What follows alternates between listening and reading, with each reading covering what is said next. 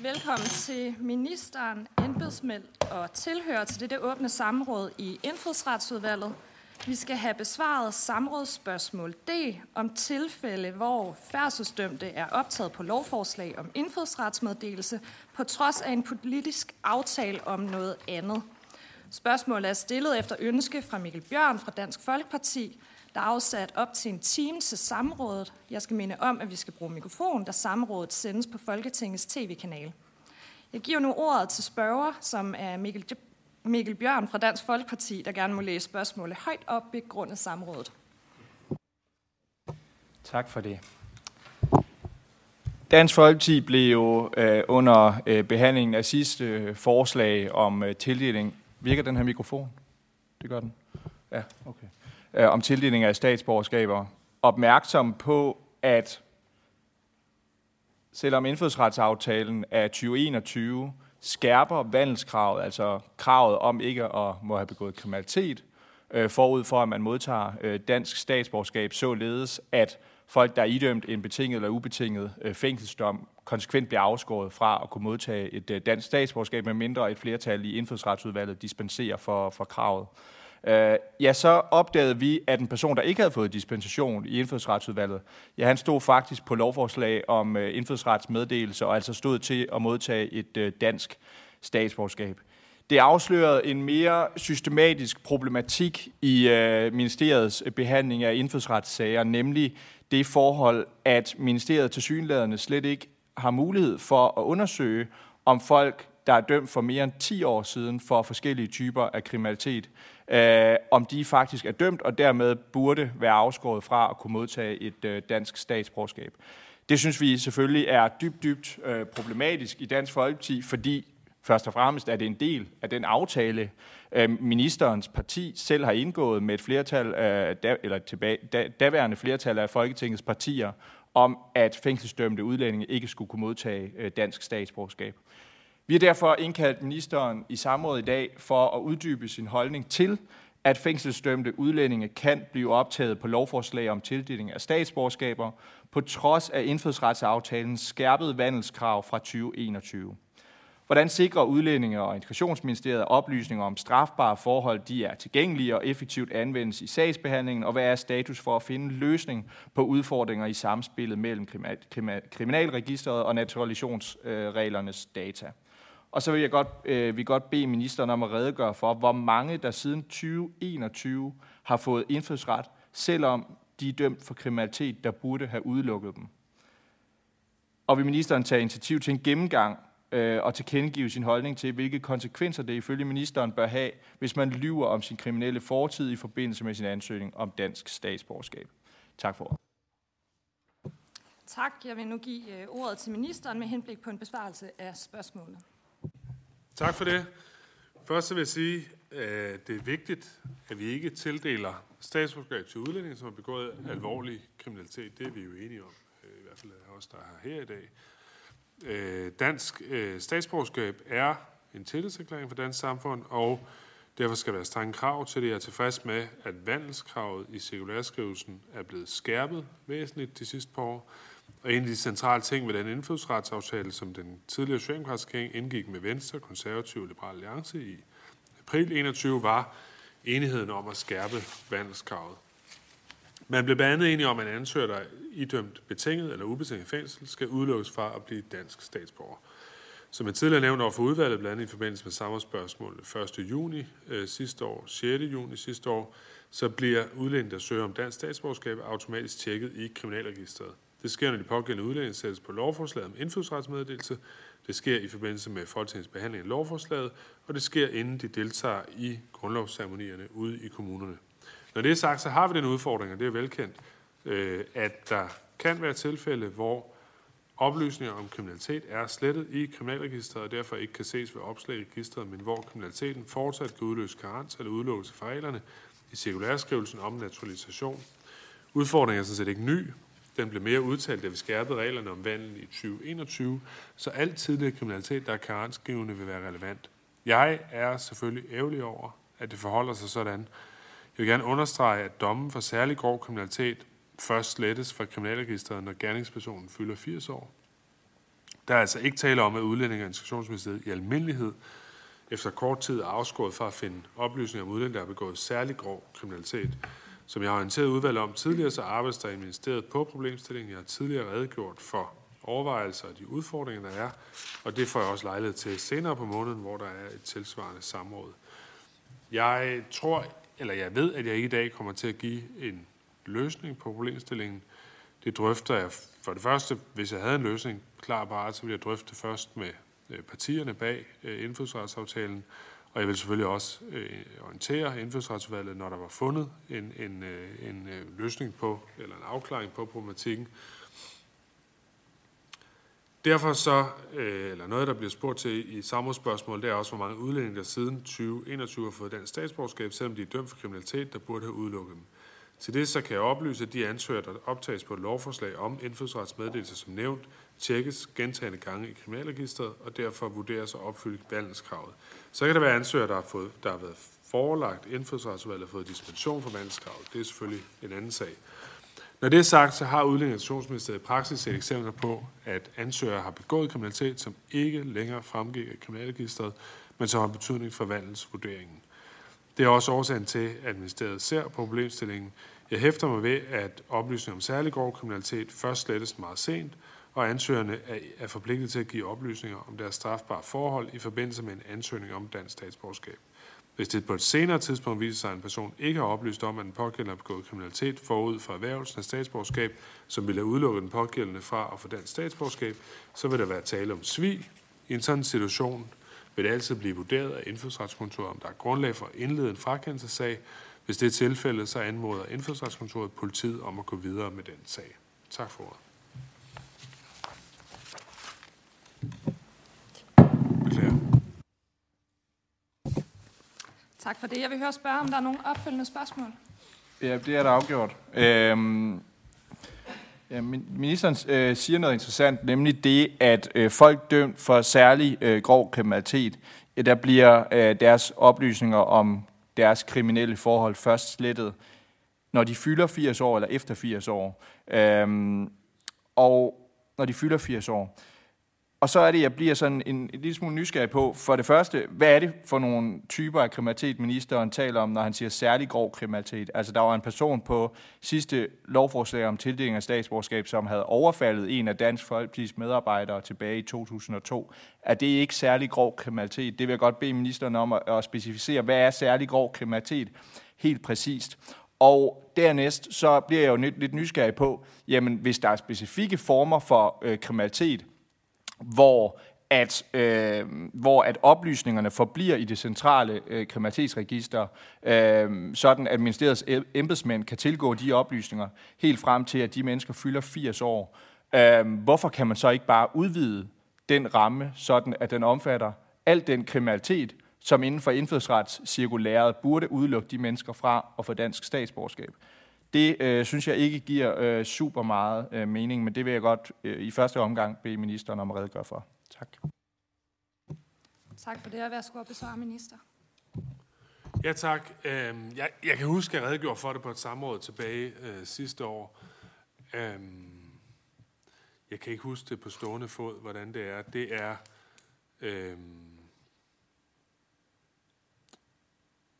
betinget fængsel bliver slettet efter kortere tid. Jeg, jeg, jeg har det liggende et sted, så vi kan også få et opfølgende spørgsmål på det. Jeg husker som om, der er noget, der bliver slettet efter 10 år, og så er der noget, der først bliver slettet, når folk øh, fylder øh, de 80 år. Og det, men, men det er rigtigt, at for eksempel det overfald, som der var tale om på Ringsted Sorø Handelsskole, øh, det er ikke øh, groft nok, kan man sige, i forhold til den juridiske definition, som der ligger her. Det betyder ikke, at det ikke var groft. Øh, der er præcis grænser øh, for, hvilke paragrafer, øh, som, som tælles med øh, ind under det.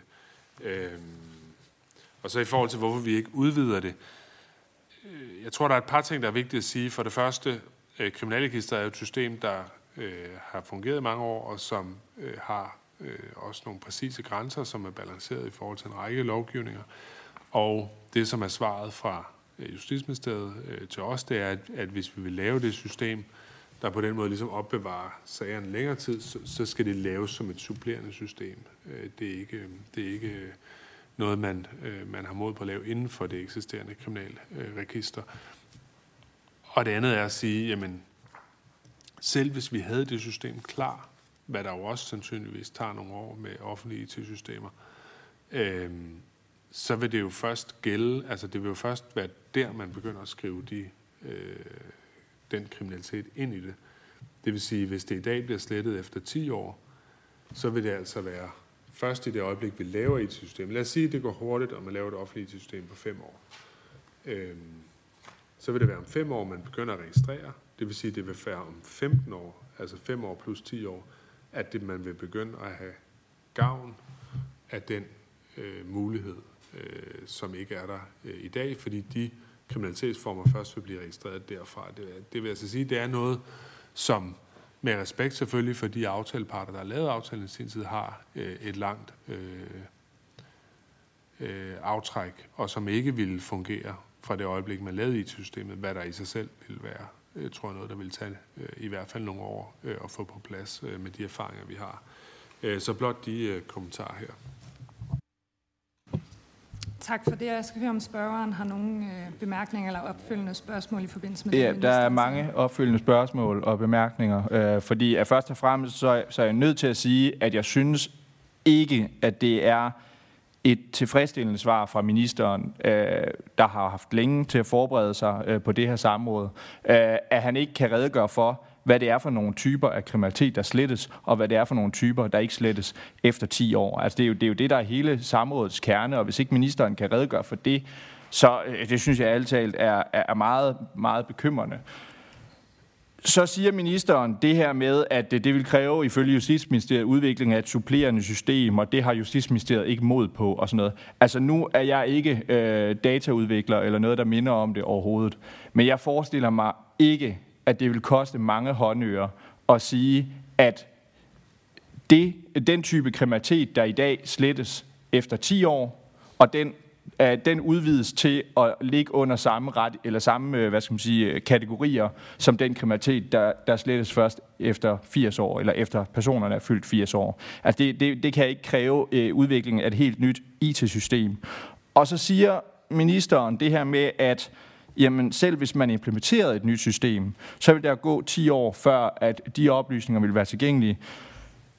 Det forstår jeg heller ikke helt, fordi at hvis det er sådan i dag, at der er visse typer af kriminalitet, der forsvinder ud af det centrale kriminalitetsregister efter 10 år, så må der jo være typer af kriminalitet, øh, der i dag står i det centrale kriminalitetsregister, øh, og som har stået der i, lad os sige, 9 år og 10 måneder måske.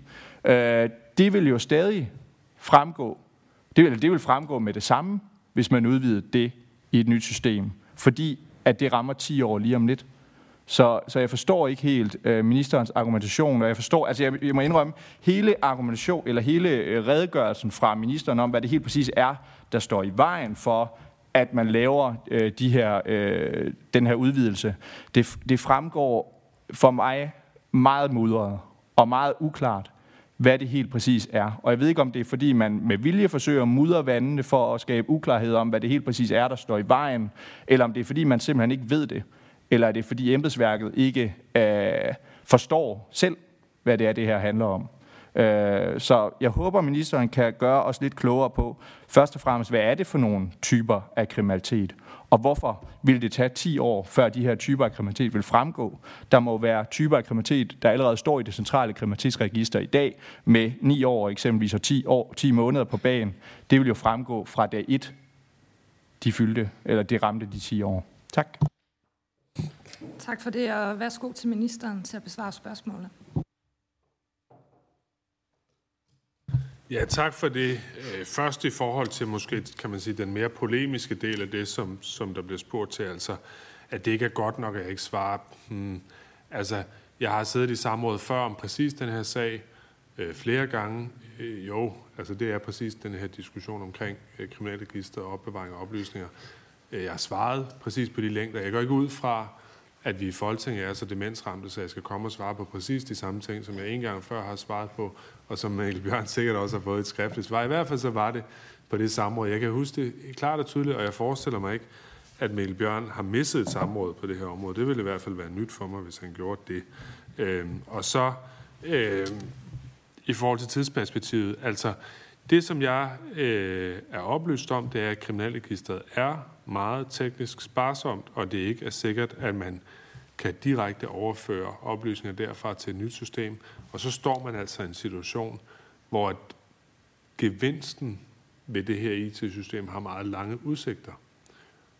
Og det er klart, det bliver der nødt til at være en del af diskussionen i forhold til, hvordan sørger man for, at det, der i aftalen blev indgået, en aftale, som Dansk Folkeparti altså ikke er med i, øh, at det også øh, bliver respekteret. Og der står, at det efter aftalepartiernes opfattelse er vigtigt, at sagsbehandlingen har adgang til alle oplysninger om strafbare forhold, som er omfattet af karens- og udlåsreglerne cirkulæreskrivelse om naturalisation, således at reglerne kan håndhæves effektivt, og aftalepartierne lægger vægt på, at regeringen fortsætter fokus på at løse udfordringer i samspillet mellem reglerne om registrering og sletning af oplysninger i kriminalregisteret og reglerne om karens og udelukkelse i cirkulærskrivelsen om naturalisation. Det forventede man her dengang at skulle klares ved udgangen af 21. Øh, nu er det ikke blevet klaret, nu skriver vi øh, 2024, og det handler jo om, at det er en ekstremt svær øh, problemstilling. Vi har forsøgt at få alene den juridiske afklaring om, hvorvidt der var øh, mulighed for at lave den type system.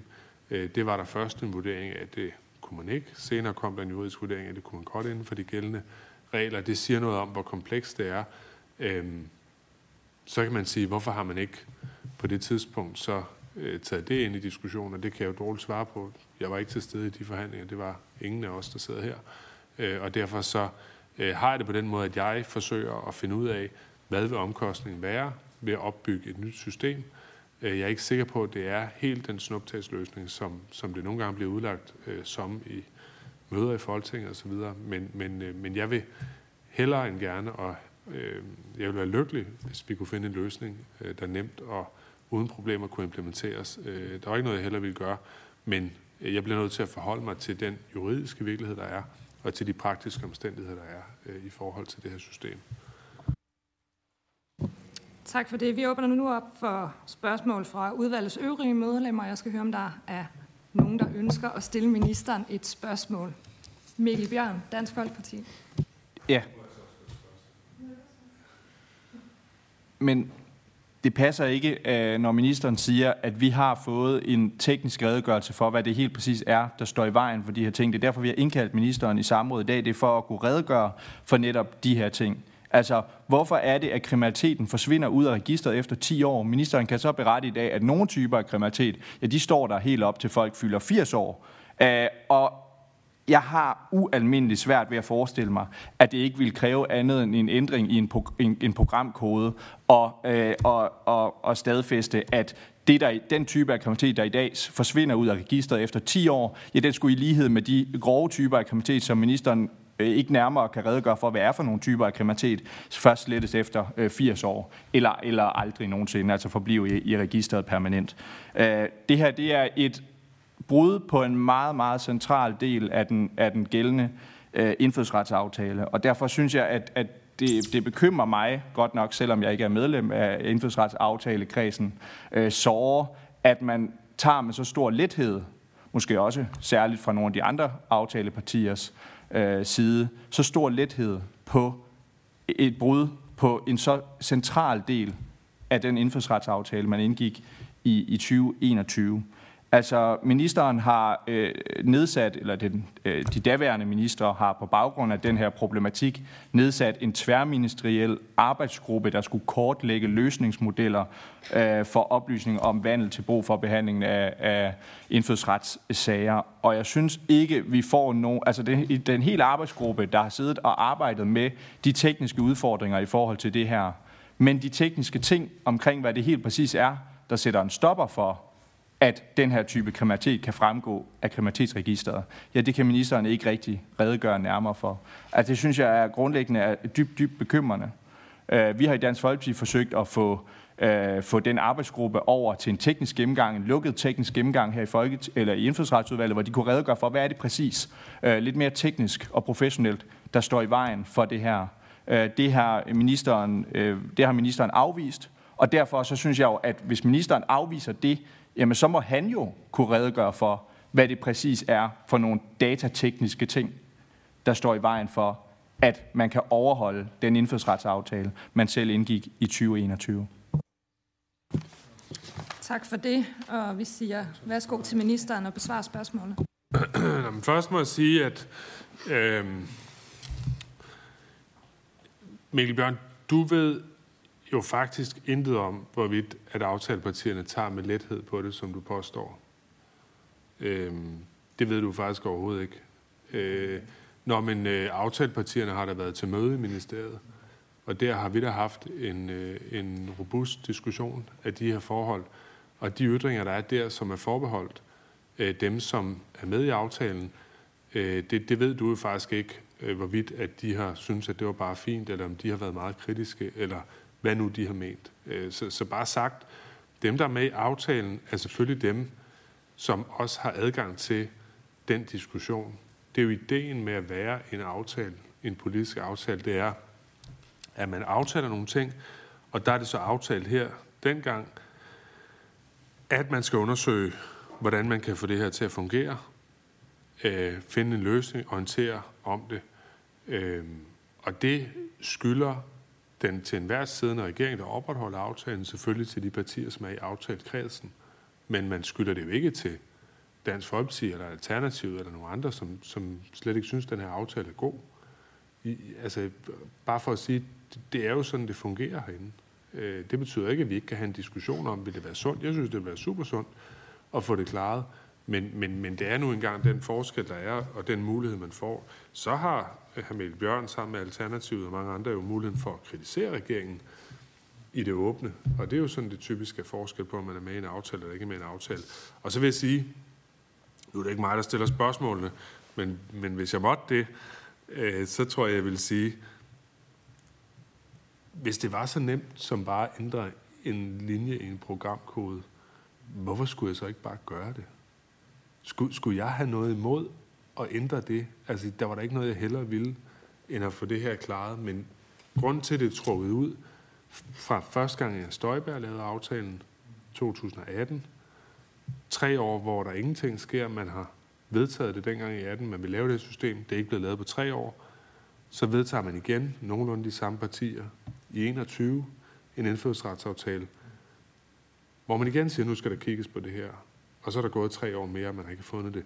Hvis det handlede om en programkode, der skulle ændres, eller en linje i en programkode, så tror jeg, det ikke havde taget seks år øh, at ændre det. Jeg kan ikke se, hvorfor Inger Støjberg, Mathias Tesfaye, mig selv, ikke skulle ønske, at den kom på plads, den her del af vores egen indfødsretsaftale. Det, det synes jeg simpelthen ikke giver nogen mening. Øh, og øh, det er ikke, øh, der sidder ikke nogen embedsmænd øh, og spiller en rolle som nogen, der ikke ønsker at gennemføre lovgivning. Jeg kan sige fuldstændig ærligt, at der er ikke nogen embedsmænd i Udlænding- og Integrationsministeriet, som modarbejder en, øh, en stram øh, udlændingepolitik.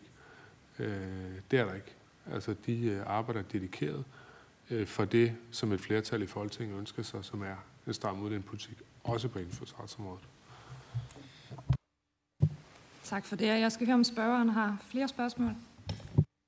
Vi har masser af spørgsmål. Øhm, ministeren nævner... Øhm, ja, nej, jeg synes ikke Altså, ministeren redegør jo ikke rigtigt for... Altså, den her tværministerielle arbejdsgruppe, der har siddet og arbejdet med de her, de må være kommet frem til nogle konklusioner om, hvad er det, der står i vejen, og hvad kunne løsningsmodellerne eventuelt være på det her? Hvad er det helt præcis, der står i vejen for, at man udvider det her, sådan at øh, kriminaliteten ikke slettes efter 10 år? Der er noget kriminalitet, der allerede er en del af den kategori, der ikke slettes efter 10 år. Det er vel bare at tilføje de typer af kriminalitet, der slettes efter 10 år, til den samme kategori af, af kriminalitet, der ikke slettes efter 10 år. Altså det giver grundlæggende ikke nogen mening øh, fra min stol. Øh, hvad er det for nogle databeskyttelsesretslige udfordringer, der står i vejen for, at man kan beholde det her, de her oplysninger i kriminalitetsregisteret permanent? Det, det, det forstår jeg ikke helt. Og så er jeg lidt nysgerrig på, at ministeren nævner det her øh, udviklingen af det her helt nye system, som det vil kræve. Øh, jeg synes godt nok, det vidner om det offentlige inkompetence, hvis det, hvis det kræver udvikling af et helt nyt system. Og smide de typer af kriminalitet, der i dag slettes efter 10 år, ind under samme kategori som de typer af kriminalitet, der bliver der indtil folk fylder 80 år. Men hvad ved jeg? Er der et mere eksakt omkostningsestimat end et tocifret millionbeløb i det tilfælde, at der skal udvikles et helt nyt øh, register, og hvad dækker det estimat helt præcis over? Er det ændring af slettefrister, der, der koster et tocifret millionbeløb? Eller er det udvidelse af kriminalitetsformerne? Hvad er det helt præcis? Det kunne jeg godt tænke mig, at ministeren svarede på. Tak. Tak for det, og værsgo at besvare spørgsmålet. Tak for det. Ja, jeg skal prøve at gøre så godt jeg kan. Et nyt system adskiller sig fra det eksisterende centrale kriminalregister i den forstand, at et nyt system omfatter flere oplysninger, og i proportionalitetshensyn, så skal der være færre mennesker, som har adgang til det. Jo flere oplysninger du har om folk, jo skærpet adgang, mere skærpet adgang er der selvfølgelig til, øh, hvem der må se ind i det. Øh, og kriminalregisteret er jo først og fremmest et værktøj for politi, domstol og andre folk, der øh, bruger det, og som har øh, mangeårig tradition med at bruge det som et system, der, selvom der sikkert også er problemer med det, et system, som, som man øh, har tillid til øh, i de myndigheder, som bruger kriminalregisteret. Øh, og derfor kan vi ikke gå ind og bede dem om grundlæggende at lave det om på en måde, hvor færre mennesker har adgang til det, uden at det også har nogle store konsekvenser for den måde, politiet og andre bruger det på. Det er en juridisk afgrænsning, mere end det er en teknisk afgrænsning. Det vil sige, at der skal være et nyt system. Det nye system vil så have en meget, meget lang indkøring. En ting er, hvor lang tid det tager at udvikle det. Noget andet vil så være, hvornår man reelt vil få gavn af det i forbindelse med indfødsretssager. Øh, og det øh, ser for nuværende ikke voldsomt godt ud. Og så i forhold til omkostningen, jamen så er det enormt svært at sætte tal på, men, men jeg vil bare sige, øh, altså hvad der angår offentlige systemer, så er det jo ikke, fordi man har nogen særlig god øh, historik. Altså øh, skattevæsen, øh, andre ting. Øh, det bliver jo tit mange gange dyrere, end man har forudsat sig. Så jeg, så jeg vil ikke i hvert fald forsøge at underdrive den omkostning, der vil være i at lave sådan et system. Tak for det. Og har spørgeren flere spørgsmål? Ja, øh, jamen, ministeren kommer så ind på nu, at, øh, at det er mere en, en tekniske øh, ting, også er juridiske øh, snublesten, der står i vejen for, at det her kan lade sig gøre. Og der kunne jeg godt tænke mig, at ministeren kunne redegøre lidt nærmere for, jamen, hvad er det helt præcis for nogle juridiske snublesten? Altså er det noget EU-retsligt? Øh, hvad er det helt præcis, der står i vejen for, at man kan give Udlænding- og Integrationsministeriet den terminaladgang, der gør, at de kan tilgå de her oplysninger og se den type af kriminalitet. Tak for det, og vi siger værsgo til ministeren til at besvare spørgsmålet. Jamen, jeg tror, det er velkendt for de fleste, at der inden for EU er øh, et ret strikt øh, persondata øh, øh, hvad hedder det, direktiv, øh, som alle skal overholde øh, private som offentlige myndigheder. Der, Øh, øh, der, der er jo en række øh, forhold, der spiller ind. Øh, slette øh, frister øh, for oplysninger.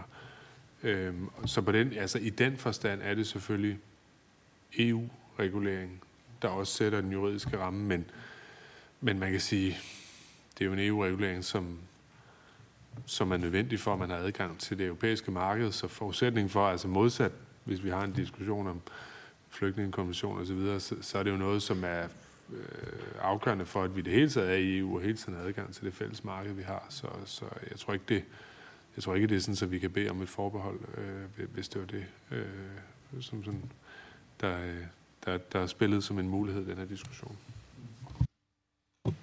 Tak for det, Mikkel Bjørn. Ja, nu bliver det jo først rigtig interessant, øh, fordi at det ministeren jo grundlæggende siger, det er, at i 2021, der indgik den daværende, øh, den daværende socialdemokratiske regering en aftale om skærpelse af vandelskravet, til trods for, at man går ud fra, vidste, at det var et brud på det europæiske persondatadirektiv. Altså, er det korrekt forstået, eller er det fordi, man, der er noget, man ikke har været opmærksom på omkring persondatadirektivet, hvis det er det, der står i vejen? Det er jeg meget nysgerrig på, fordi det, det synes jeg godt nok er bekymrende, hvis man indgår aftaler, som man egentlig godt ved, at man ikke kan overholde, og så bagefter øh, kommer med en meget, meget øh, kompliceret forklaring om, at ah, men vi har, det er noget dataretsligt, og det kræver udvikling af et helt nyt system. Og når man så bliver virkelig presset, så, så afslører man, at det i virkeligheden er noget EU-retsligt, der står i vejen for, at man kan overholde den aftale, man selv har været med til at indgå. Tak for det. Værsgo til ministeren til at besvare spørgsmålet. Det står ikke i vejen for at lave et nyt system, men det der, der gør, at man ikke bare kan trække oplysninger ud af kriminalregisteret på den måde, som Melbjørn foreslår. Som det er ikke et brud på EU persondataforordning, at man øh, siger, at man kan lave et system. Det er bare noget, der kræver et selvstændigt system, fordi der er andre regler for, hvem der har adgang, hvor lang tid data bliver opbevaret, som er personoplysninger. Så, øh, så det er ikke rigtigt, når, når det bliver udlagt som om, at det er et brud på persondataforordningen øh, i EU at lave et system, der kan indeholde de her oplysninger. Tak for det. Og jeg skal høre om Mikkel Bjørn fra Dansk Folkeparti har flere spørgsmål. Ja. Øh, jamen jeg tror at vi vil imødese en skriftlig redegørelse for, hvad det helt præcis er i det europæiske persondatadirektiv, der forhindrer, at man kan give udlændinge og integrationsministeriet adgang til de her øh, oplysninger om kriminalitet. Øhm, men jeg synes, det er rigtig godt, hvis øh, ministeren øh, nu endelig kan kundgøre os i, at det er det, der blandt andet står i vejen for, at man i hvert fald inden for det nuværende system kan give udlændinge og integrationsministeriet den adgang, som de skal bruge for at vide, om mennesker dømt for kriminalitet for over 10 år siden står til at få et dansk statsborgerskab uden om de gældende regler. Ja, øh, så er jeg nysgerrig på, øh, hvad ministeren har i sinde at gøre ved de personer, som så skriver under på en tro og love mod bedrevidende om, at de vil, øh, at, at de er lovlydige borgere og ikke er dømt for kriminalitet, men så sidenhen viser sig at have forbrudt sig mod den, hvad skal man sige, det løfte, de har givet om at være lovlydige borgere. Øhm, fordi det er jo det, der er essensen af det her. Det er, at når ministeriet ikke har mulighed for at tilgå oplysninger om kriminalitet, der er begået for mere end 10 år siden, ja, så skal vi forlade os alene på tro- og loverklæringen nede i Folketingssalen, når vi tildeler statsborgerskaber.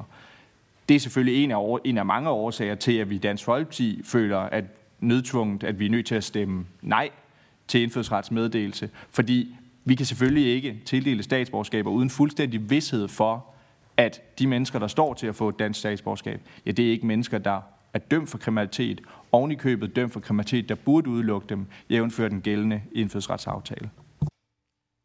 Tak for det. Ministeren? Mm. Jo, altså det er jo ikke os, der, rejer, der laver frakendelsesager. Det er jo domstolene, øh, men i udgangspunktet, hvis folk har begået svig i forbindelse med deres øh, statsborgerskabssag, så øh, sender vi den jo videre øh, til politiet, som så må øh, rejse sagen. Nu ved jeg ikke, om DF's den nødtungen stemmer nej til statsborgerskaber til folk. Jeg tror nu ikke, man er så ked af det trods alt øh, for at stemme nej. Men, men det undrer mig da, at nu hvor vi har så mange europæere på vores lovforslag, man så stemmer nej, hvor det mod dengang, at man havde mange fra Mellemøsten på, der stemmer man glædeligt ja til, hvad var det, 30-40.000 øh, statsborgerskaber dengang. Så, men øh, den diskussion kan vi jo altid tage ved lejlighed. Tak for det, og jeg skal høre, om hr. Mikkel Bjørn har flere spørgsmål. Ja, øh, der er jo en lidt anden problematik, som også kobler op på øh, den her problematik, eller relevant i den sammenhæng, nemlig det, at øh, de erklæringer om tro og love, øh, der potentielt kan bortkomme, sådan som det er sket tidligere med en enkelt person, der havde solgt sin datter på et slavemarked i Somalia og alligevel stod til at modtage et, et dansk statsborgerskab nede i Folketingssalen. Øhm, at hvis det ikke opdages inden for 60 dage efter den er forsvundet, ja, så forsvinder øh, dataen øh, ud i æderen. Øh, har ministeren nogen planer for, hvordan han har til sinde at genoprette den data, eller sørge for, at den ikke forsvinder, sådan at der selvfølgelig ikke pludselig er øh, tror loverklæringer, der forsvinder øh, ud i den blå luft, øh, uden at vi kan fratage de mennesker statsborgerskabet, selvom de måtte have modtaget det på falske forudsætninger. Tak for det. Ministeren? Jamen, jeg ved, at vi har et spørgsmål præcis som det på vores næste samråd, så det vil næsten være synd at ødelægge det samråd ved at svare på det i denne her omgang. Mikkel Bjørn, Dansk Folkeparti. Nej, det, det, det møde kommer jeg så ministeren på. Det får han lov at svare på på næste samråd. Um, men hvis ministeren ikke kan give øh, flere konkrete svar, øh, så ved jeg ikke, hvor meget, mange flere spørgsmål vi har i Dansk Folkeparti. Jeg synes, det har været et... Øh, jeg synes, det har været meget begrænset med konkrete, substantielle, brugbare øh, svar på samrådet i dag. Altså, vi møder op til samrådet med forhåbning om at kunne få redegørelse for, og det er jo det, der var en del af samrådsspørgsmålet, kunne få redegørelse for, jamen hvorfor er det, at folk dømt for kriminalitet for mere end 10 år siden øh, stadig kan modtage øh, dansk statsborgerskab, selvom at indfødsretsaftalen burde udelukke dem fra at kunne få det. Øh, og vi har ikke rigtig fået noget konkret svar i dag om, hvad det helt præcis er, der, der står i vejen for det. Hvad er det for nogle dataretslige øh, problemer? Hvad er det helt præcis, det vil kræve? Andet end det måske noget EU-retsligt, og det vil måske kræve udvikling af et nyt system. Og, altså, jeg er nysgerrig på, der har siddet en tværministeriel arbejdsgruppe i årvis og arbejdet med de her ting. De må da være kommet frem til noget konkret og brugbart. De må da have oversendt nogle notater til ministeren om, hvad det er, der står i vejen. Noget, der er lidt mere substantielt for, øh, formuleret, end det ministeren han øh, giver udtryk for på samrådet i dag. Øh, er der slet ikke noget fra den arbejdsgruppe, som ministeren kan, øh, kan delagtiggøres i på samrådet i dag, i forhold til, hvad det er for nogle konklusioner, de er kommet frem til?